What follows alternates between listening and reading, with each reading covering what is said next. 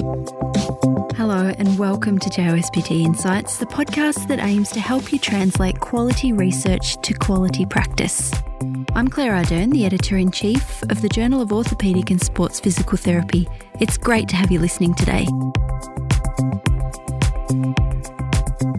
In this Sports Corner episode, we are revisiting hockey from an acute and emergent perspective. I sit down with Dr. Joe Robinson to get into the demands of hockey, common acute injuries, acute injury prevention, and a run through of how the medical team works as a unit through emergent situations. Joe Robinson is the head physical therapist for the Boston Bruins and has been with them since 2017. He is also an athletic trainer and holds OCS, SCS, and CSCS certifications. He performed his postdoc residency through Vanderbilt Orthopedic Institute and Belmont University.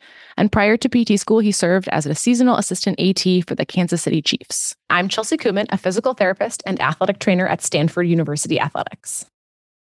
Joe, thank you so much for joining me on JOSPT Insights today. I'm so freaking excited to, to get into some hockey. Awesome. Thanks, Chelsea. I'm, I'm really happy to be here. I think this is awesome what you guys are doing. We've already talked in a sports corner about hockey, um, and it was awesome. But I just we're going to take this in a little bit of a different direction. So, can you just give me another quick like recap for anybody who dis- didn't listen to that episode on the demands of hockey and what those demands then like require from the athlete?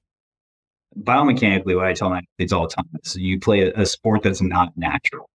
And so the biomechanical differences are, are huge. Instead of using, uh, you know, more of our primarily iliopsoas and, and rec fem to pull forward and our glute to push off and our adductors and glute med to stabilize, now all of a sudden we're changing the dynamics and we're asking our adductors and our glute med, glute min, and glute max all to fire to propel forward.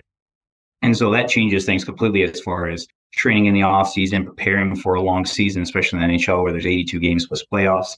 And then also during the season, what you're looking for when guys get injured. Our guys don't even run anymore for the most part in the off season to train. We're very specific on cardio as far as uh, using an Airdyne wind bike in order to get endurance. We do some shuttle runs, but not much anymore, and a lot of circuit based training for that. Now you take those altered biomechanics skate, let's call it, on the ice. And then you add in the sport itself, which is a physical sport where there's checking, there's hitting, there there's a lot of you know physicality while you're trying to track a puck or skate to try to get a puck and shoot a puck like a field sport. So it's a lot that comes all together at once. It's a different breed and it's a very special sport as far as everything combined and, and how it works together chronic injuries because we're not moving the way we were intended to. And then also a lot of acute. So I wanted to dive into the acute stuff today. What are the most common acute injuries that you see in hockey and how do they happen? I would say the most acute is going to be contusions, not from just checking, but from getting hit by a puck constantly from the net. Goalies get paid a lot of money to stop the pucks. However, the pride in hockey is to try to get it before the goalie gets it. So we get a lot of guys blocking pucks off their shins, off their feet off their body. And if that puck hits an area that's either not very well padded or doesn't have padding at all, we have a high incidence of fractures, bone bruises, or just contusions that make it really difficult to perform their job. One fracture that, if you work hockey, you've heard about and you've seen plenty of times is navicular fractures. Pretty common, just a puck going and hitting the navicular tubercle in the boot. That's what happens all the time. And then on top of that, we have, if you look at the shoulder, the two biggest ones are going to be our AC joint sprains for being hit in the boards usually, and also shoulder subluxations and, and dislocations. And that's usually from not the hit itself, but falling on the ice with the arm outstretched and landing on it and it just popping out anteriorly for the most part. We also get some posterior subluxations and, and not really dislocations, but mostly subluxations from cross checking, which is illegal, but we players do it still, or just fighting where the they hit something hard and then acutely for the the hips and groins, which are the bread and butter of a, a hockey AT or PT. A lot of groin strains, uh, a lot of FAI, which is more chronic, but acutely you're dealing with it a lot for flare ups. More than 60% have an anterior uh, of their acetabulum, which is kind of a subversion of pincer impingement. So you're looking at abnormal biomechanics from the get go that can get flared up pretty easily because of the narrow joint space. Yeah, you guys and soccer players, man, just whew. That's a tricky pelvis right there. yeah, you you grow to love it. That's for sure. You you, you see it enough where you, you're either good when you come in or you get good at it. I guess. So, a lot of falling injuries and things hitting you kind of injuries. Is there any way to prevent these acute injuries? Like, is there anything that you guys do for prevention of them? Or is it just that's just hockey? I guess we go back to all the injuries I talked about. So, the bumps, bruises, contusions, there's skate guards, right? There's a lot of companies that make different kinds of skate guards. The NHL mandates that posted in every room, there's a chart that shows every skate and how well it is at stopping pucks. They do a lot of studies with that for equipment but we can custom make skate guards over someone's skate. The problem is a lot of guys in the NHL just don't like the look of them or they just feel too heavy. Everything's trying to be nowadays, especially in every sport, is as light as possible so they can move as fast as possible. The game's so fast now, being fast is the most important thing. So we try to get guys on those shot blockers if we can't proactively do it, then usually, or not usually, every single time, if you break your foot at some point, if you get a bad bone contusion, we're always working on modifying equipment in order to protect them and not get a second hit there, especially when they're returning. Because we've seen lightning strike twice many a times and bite us a little bit. So we don't want that to happen over and over again.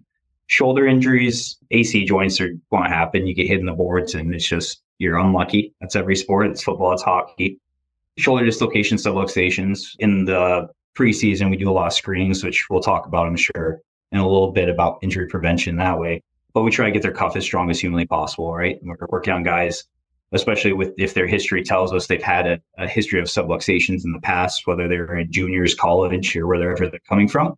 That's a pretty good sign. And we test their strength of their shoulder. And if any of those are off, we just start them on a stru- cuff program right away to try to get them strong as possible so they can endure the season.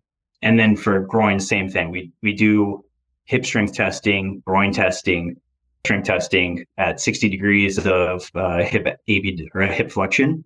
And then we also do like a glute med Kendall test, like MMT test. That's classic, right? In order to see their glute med strength, specifically glute med min. And then we look at their hip range of motion as well. When we're looking at the hip range of motion, again, we talked about how there's you know an acetabular retroversion. These guys skate for a living, so their hips, you know, kind of twist over time on each other, just like a baseball pitcher's arm. So our hockey guys have usually more external rotation than most people and less internal rotation than most people, besides goalies, who their position requires them to have really, really a great amount of internal rotation. When we look at that, we're always looking at total arc and not just internal versus external range of motion. We still look at those, we document them. There's a criteria we kind of want their numbers to be at for internal and external but total arc of 80 to 90 degrees tells us like, hey, if this person has 25 degrees of internal rotation, but their total arc is 90 degrees, we're not going to go in there and just crank on their internal rotation as much as possible because it's probably a bony impingement and we don't want to flare them up. We want to do more harm than good. Yeah, I know that that cranking an internal is like a you're like wishing for something, it's not going to happen. exactly. Yeah, and you know, a lot of our a lot of our players they have they have FAI. I mean, the, the the amazing part about any professional sport, and I specifically I'm talking about the NHL because that's where I work, is we're dealing with this year we have our youngest kid's 19 years old, and then our oldest player is around 36. Right, so you get this huge spectrum of age differences, and uh, we a 19 year old, we always joke like, oh, they shouldn't be in the training room because they should be, you know, they, their movement should be flawless. They they have young joints, they're moving around, and then you get the 36 year old who's played hockey, especially in the NHL for that long, and now you're just trying to trying to keep whatever they have. You're not trying to really increase a ton of internal rotation and external rotation. They have bony impingements. They have a lot of these comorbidities, these comorbidities that you're working around. And so you're really just trying to maintain what they have and their function because they're performing at an extremely high level still and they're really good at it. And you just don't want something to limit them in any way. We have a 23 man roster in the NHL, and the amount of healthcare staff that we have is tremendous. Starting with our orthopedic surgeons, our head team, team physicians, our internists, our dentists. So we have to have an ortho, internist, or family medicine doctor, and a dentist, and an ER doc at every single all 82. Um, they don't travel with us. Our the visiting team or the home team is always taking care of the visiting team while you're on the road. On top of that, we have a lot of consultant doctors that we work with. Luckily, we're here in Boston, MGH, amazing hospital, a lot of true professionals there. So getting appointments and getting people they can trust is, is pretty easy around here. And then as far as our training room ourselves, we have myself, who's a PT, AT. We have a head athletic trainer. We have an assistant physical therapist. We have another physical therapist that comes in from MGH who's a tremendous help, especially when we travel. He can stay home with the injured guys, the long term injured guys. We have another massage therapist that's part time that comes in. We have two chiropractors that come in six days a month. A lot of people to take care of these athletes, which is, you know, it's it's amazing for us and for the athlete itself. And so when acute care happens, we all have our certain roles that we play. So if someone is on the ice, let's say they went, slid into the boards and their skate hit the boards first, caused kind of a high ankle mechanism that was such a high velocity, it fractured their fibula. So the first person on the scene on the ice at all times is, unless it's emergent and it's right in front of me, is Dustin Stuck. Me and Dustin, our athletic trainer, are both on the bench for every game. He'll go on the ice and tend to the athlete and get the very, very acute care situation handled. So you'll talk to the athlete, decide how we're going to get them off the ice, which is very important. Are you going to be able, do you need to spine board them? Is there a suspicion of fracture of their spine? Are you going to help them up and have them skate on one foot over with another teammate around? Or do you need help from other medical professionals out there? So we have certain signs we use when he goes on the ice to get the athlete off. Once the athlete comes off the ice, I will grab the athlete and I will bring them down the tunnel and into the training room for evaluation. Dustin will always go back on the bench because there's always going to be a second incident. The game doesn't stop, right? The guy gets injured, game goes on. So he's on the bench at all times just in case another person goes down, he can go on the ice. And then we have our assistant PT there in order to take them to the back room. So we'll always have one person on the bench in case anything happens. Once we get him back, we have our ortho look at him with myself and determine his return to play status. At that very instant, we're looking at after we've determined it's not life or death, now it's what's the injury and is this something that they can't play with or not? So in the instance of a fractured fibula, we get their skate off, we look, we see it. We have an x-ray machine at our facility that we can go to right away and get pictures if we need to to make sure or confirm suspicion of a fracture. And then we get them in a walking boot. We ice it down. I know ice is very controversial nowadays, whether to ice or not to ice. I think breaking the pain spasm pain cycle and numbing it as fast as possible is if you've ever hurt yourself that's like the best sensation in the world and so i'm all about ice and getting on as soon as possible i think that far outweighs just having more blood come to the area and possibly increase swelling especially for an injury that's going to last a long time right fractured fibula you're not coming back in days it's it's weeks um, possible surgery if it's displaced so get them as comfortable as possible so we'll have them in a walking boot crutches and so kind of, that's kind of like the night of acute care. We're not doing too much. I, I've learned early in my career that doing too much too early usually has usually can slow it down rather than speed it up. And then from there on out, we're taking care, you know, of our order of operations. The first thing we're looking at is swelling and inflammation. We have to get that out right away. And as an acute care specialist and someone who works with a lot of acute injuries, like that's where your mindset should be is how do I get this swelling out as fast as possible? Because when the swelling gets out, they'll be able to function more. With the swelling in there, it's going to shut off all the musculature. They're not going to be able to move very well. Exercises aren't going to be really worth doing if you're trying to do them for strength and power. So it's non-displaced. The first thing we're doing, we use different modalities such as HivaMat, which is a vibration technology, and also uh, electrical technology that kind of moves swelling out of there. We're doing a light massage, effleurage. Our massage therapist does a lot of like lymph drainage stuff to get it out of there, which is perfect for us. And then once the swelling's finally gone down or gone away, we're, we're doing more range of motion exercises. And again, this isn't like we're swelling's gone. Now we start range of motion. That's better. Now we start strength. It's all kind of combining together and flowing together. But that's kind of where our next mindset is, is now we go from that to, to range of motion again, the range back, range of motion, strengthening, strength to power, power to return to play. So that's kind of the, the phases that we go through for the acute care injury a couple things. One, that you guys have like a system. Obviously, every pro team is going to have this. Every team is going to have this. Like there's a system in place, but expert's going to take care of that. He's the head AT. He's going to be out there, and it's it, it, life or death. And then can he play? I love that those are the first two. it's just a little funny. Um, and then uh, like the the too much too early. I want to hit on that too. I think that's just so important. Like it's just you sometimes you just like as sports PTs, we get super excited about like okay, let's get him back as fast as we can. But like there is just a moment where you just have to just chill for a second, let it be quiet and let it calm down. And I think that's really important. I was always told by a mentor, and I was working in rounds as an athletic trainer, and they came to me and they said, Joe, just remember that you don't heal anybody. The body heals itself. You're just facilitating that healing. And so, with that as my mindset, it's always if someone comes in and they have, you know, something going on, whether that's, you know, my back's killing me today. If I go and I do two hours straight of treatment, nonstop, soft tissue, you know, joint manipulation, uh, joint mobilizations, modalities, I'm doing all this stuff.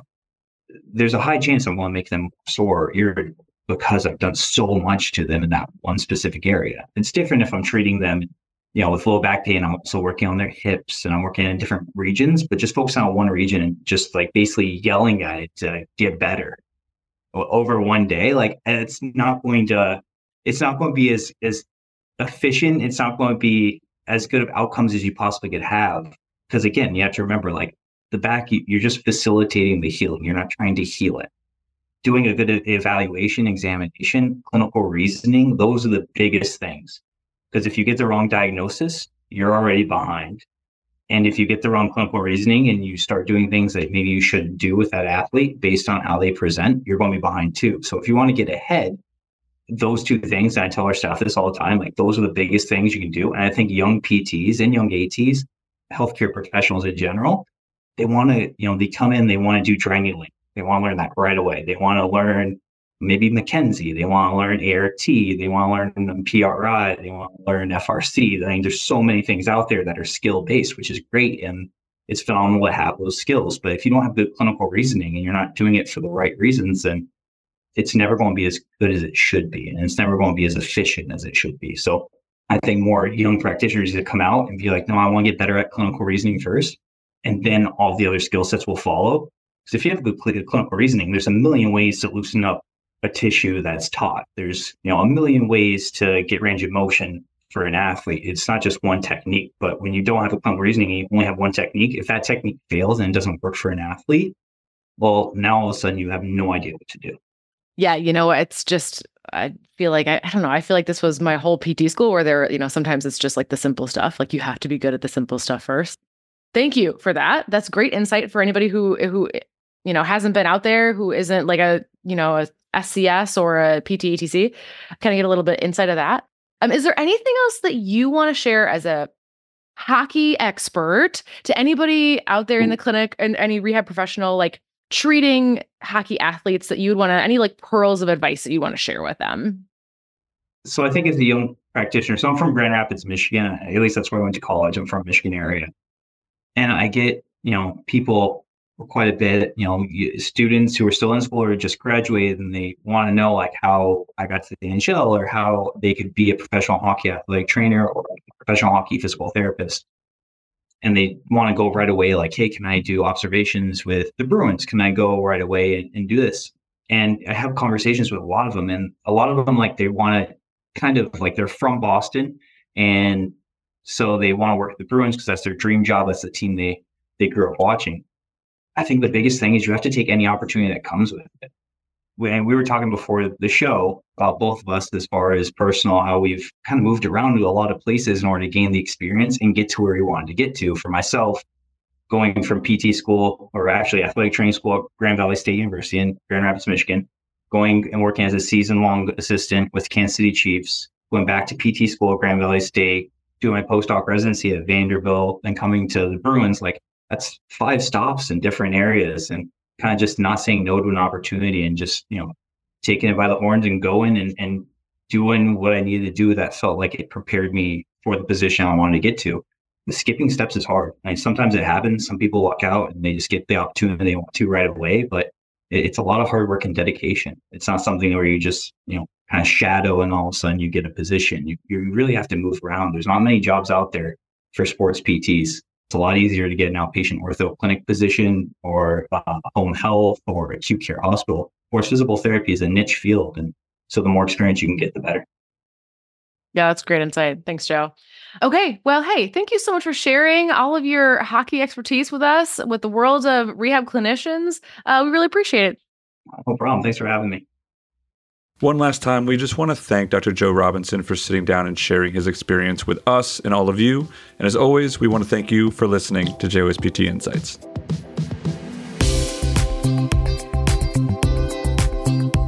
Thanks for listening to this episode of JOSPT Insights. For more discussion of the issues in musculoskeletal rehabilitation that are relevant to your practice, subscribe to JOSPT Insights on Apple Podcasts, Spotify, TuneIn, Stitcher, Google, or your favourite podcast app. If you like JOSPT Insights, help others find us. Tell your friends and colleagues and rate and review us. To keep up to date with all the latest JOSPT content, be sure to follow us on Twitter, we're at JOSPT, and Facebook, we're JOSPT Official. Talk with you next time.